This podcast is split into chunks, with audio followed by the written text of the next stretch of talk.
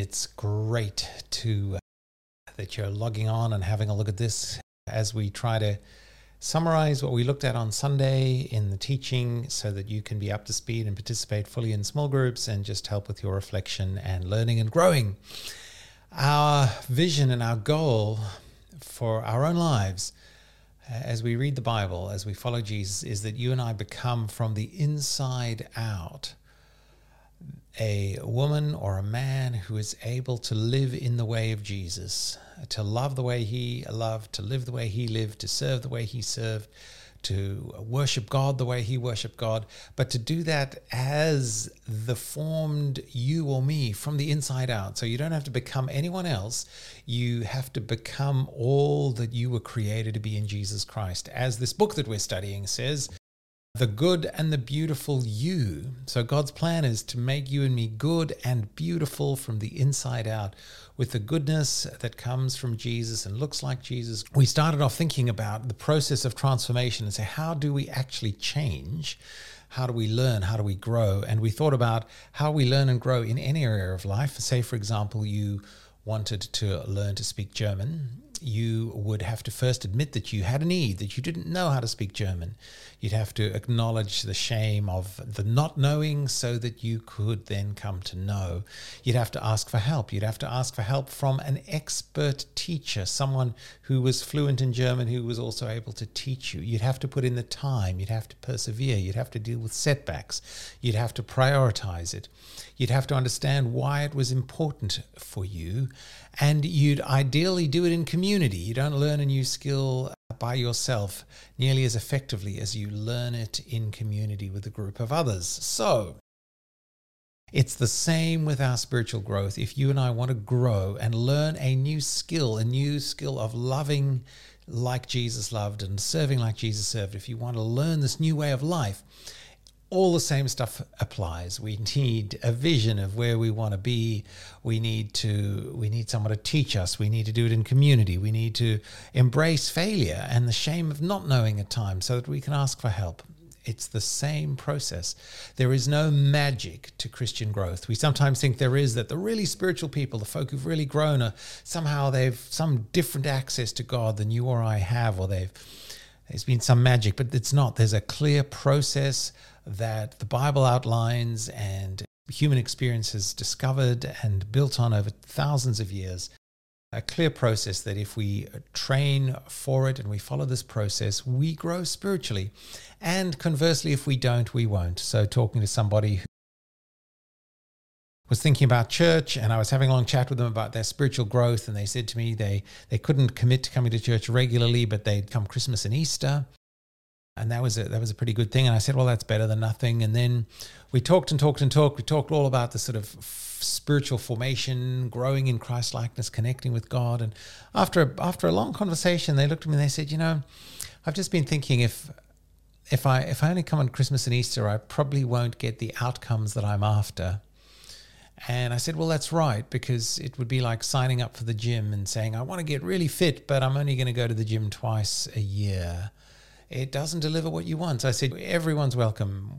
Christmas, Easter, however frequently or infrequently you want. But if you want to grow, there's a process, and part of the process is attending, participating in this community. So that's that's what we looked at on Sunday. Now we looked at how do we change? Well, the process of change you need the vision, you need intention, and you need means. So you've got to you've got to have a clear vision of what it is that it would mean for you to live the life that Jesus wants you to live. And you need a vision of God and His kingdom and His glory and His goodness. You then need the intention. So you have to intend to do it. Nobody else can provide the intention for you, only you can your friends, your church, I, the Bible can put before you a vision, but unless you intend to move towards that, uh, nothing will happen. So, an intention is about a commitment to act on the basis of what you know to be true and to move towards this vision. And then the last thing, which is often overlooked, is you need the means to do this. You actually you need the tools, the skills, the means to grow. Now, the beautiful thing is that If you want to become like Jesus, there's a clear vision of what that looks like in the Bible. If you intend to do it, to pursue this vision, the means are also available. God makes the means available to us. Let's have a look at what some of those might be. So we this comes from Jim Smith's book. The means of growth, of transformation. We are given the Holy Spirit to indwell us. God doesn't leave us on our own. He doesn't leave us to pull ourselves up by our bootstraps somehow to become somehow super religious without Him. He says, No, I'll give you my spirit, my very breath, my person to live within you. I will then you the means the key thing is to adopt the narrative of jesus the story of jesus the, the way jesus sees the world the stories that the bible tells us about what it is to be good and beautiful what is true what is false how the world really works. And then we're to engage in soul training exercises no one achieves anything in life without training, and that is true in every area as we looked at. It's certainly true in our spiritual lives. So we'll be looking at soul training exercises. Sometimes these are called spiritual disciplines. Jim Smith in his book recommends avoiding that term because it sounds like it's hard work and it's awful and we want to avoid it. Who wants discipline after all? But you can train your soul. And then we, we need to participate in community. This is how we grow you can't do it by yourself. We're made to grow with others. So let's have a think about what that actually looks like. And uh, the first point to make is that you have a soul. Oh, sorry. Let me back up. To get the most out of this series, here are six things to do Prepare, find a journal or a notebook. Hopefully, even now, you're taking notes. Listen to each talk, read the chapter, catch up in this catch up form. Complete the weekly exercise. You'll notice in the chapter and in the book and in the talk, I'll give you a week, there'll be a weekly exercise. Reflect, make time to complete your written reflections. Interact, talk to people, come to church, into your small group discussion group, prepare to listen and to share and probe with each other what this really means and then encourage each other to con- connect outside of the group time. Get onto our social media platform, Circle. And if you're not on Circle, let me really strongly encourage you to do that. Let's make that the place where we encourage each other. Grab a coffee with someone, ask them how their soul is, and maybe they'll ask you how your soul is going and how you can encourage each other in this journey. Okay, so let's keep moving you have a soul. The Bible's really clear you have a soul, but the question is, what is a soul? This is. Ah, where's it gone?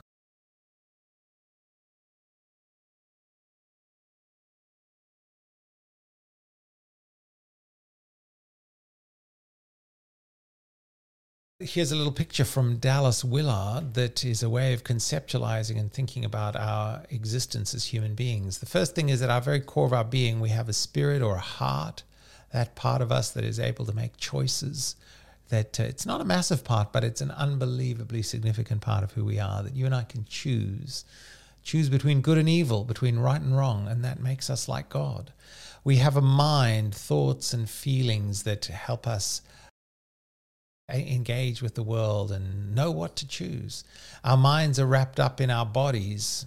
And Noni will talk about that as well. Our bodies are embedded in a social context. We exist always in the context of other people. We're, we're conceived and brought into the world through a pairing of two persons. We always exist in community.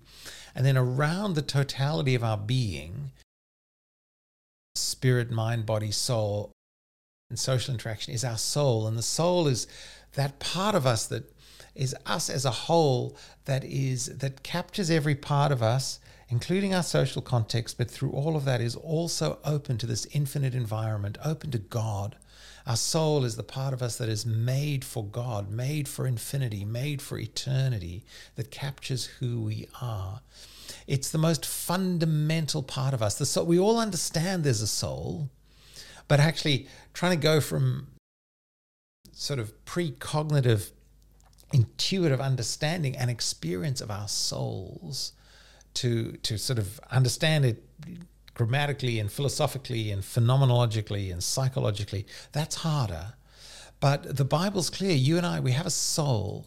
Um, so for example psalm 42 says this, right? As the deer pants for the water, so my soul longs for you. Here's here's what Jim Bryan says I've come to believe that our soul is the most essential, precious thing about any of us. And paradoxically, our soul is something we are the least aware of, the least concerned about, until our lives begin to fall apart. I've come to believe that our souls help to save us, not in and by themselves, but because their needs can drive us to God, who alone can save us, and to the things only God can provide, which is quite a profound way of thinking about these things.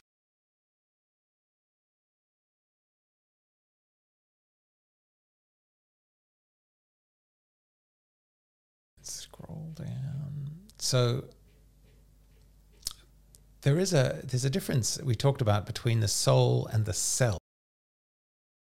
And the the false narrative, the false story of the world is that you are a self without a soul. And it, the self is this: the self is a construct that is built on the narrative that says you are an accidental carbon-based life form that is here today and gone tomorrow.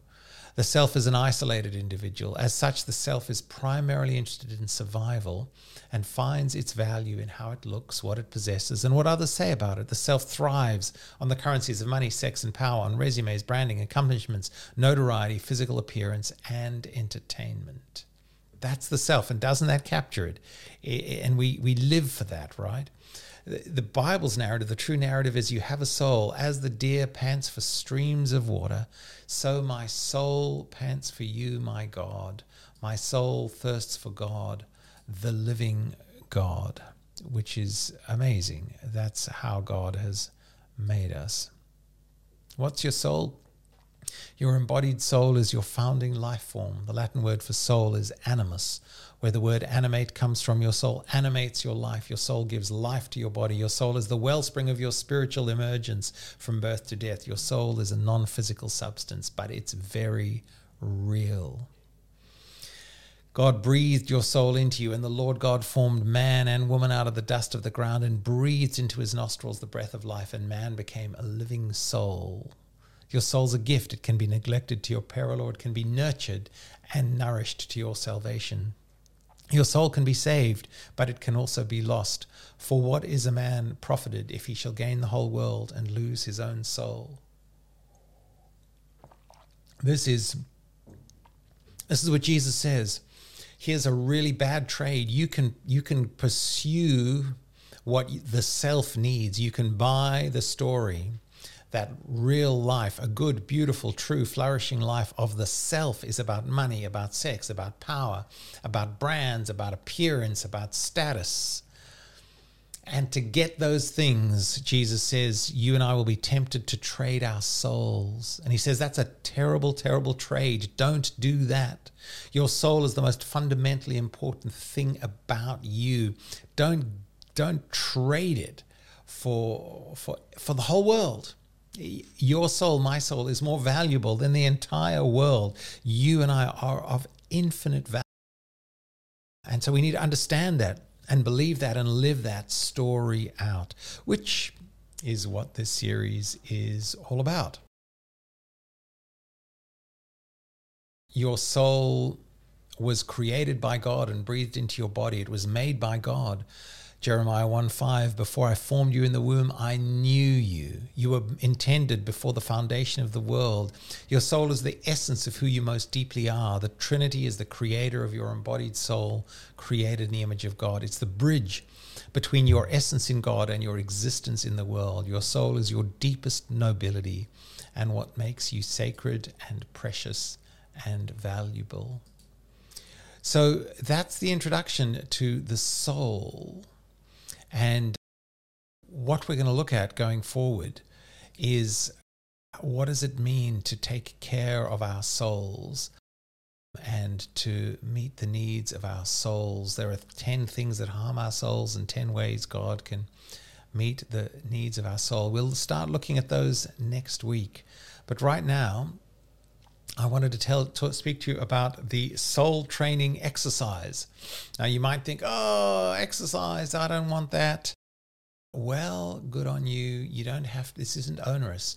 For this week, the exercise is holy leisure. Holy leisure. Holy leisure is the discipline of saying you will just sit and do nothing with God for one minute, two minute, five minute, ten minutes, two hours. And not reading, not planning, not watching TV, not doing, just being with God. And this is to trail, train your soul to accept and live in the reality that all of life is a gift. Everything you and I have comes from God as a gift. We can't control the outcomes. All our running around and doing won't secure the good of our souls. Only God can do that. So experiment this week with the soul training exercise of holy leisure. Join a small group, join a discussion group, pray with someone, pay attention to your soul. And I'm so excited about the vision that God has given me for my life to be an embodied soul that is transformed into Christ likeness. And then and then a vision of what this might mean for all of us to be a community who are on that journey. Like how wonderful that will be. So God bless. Have a wonderful, wonderful week.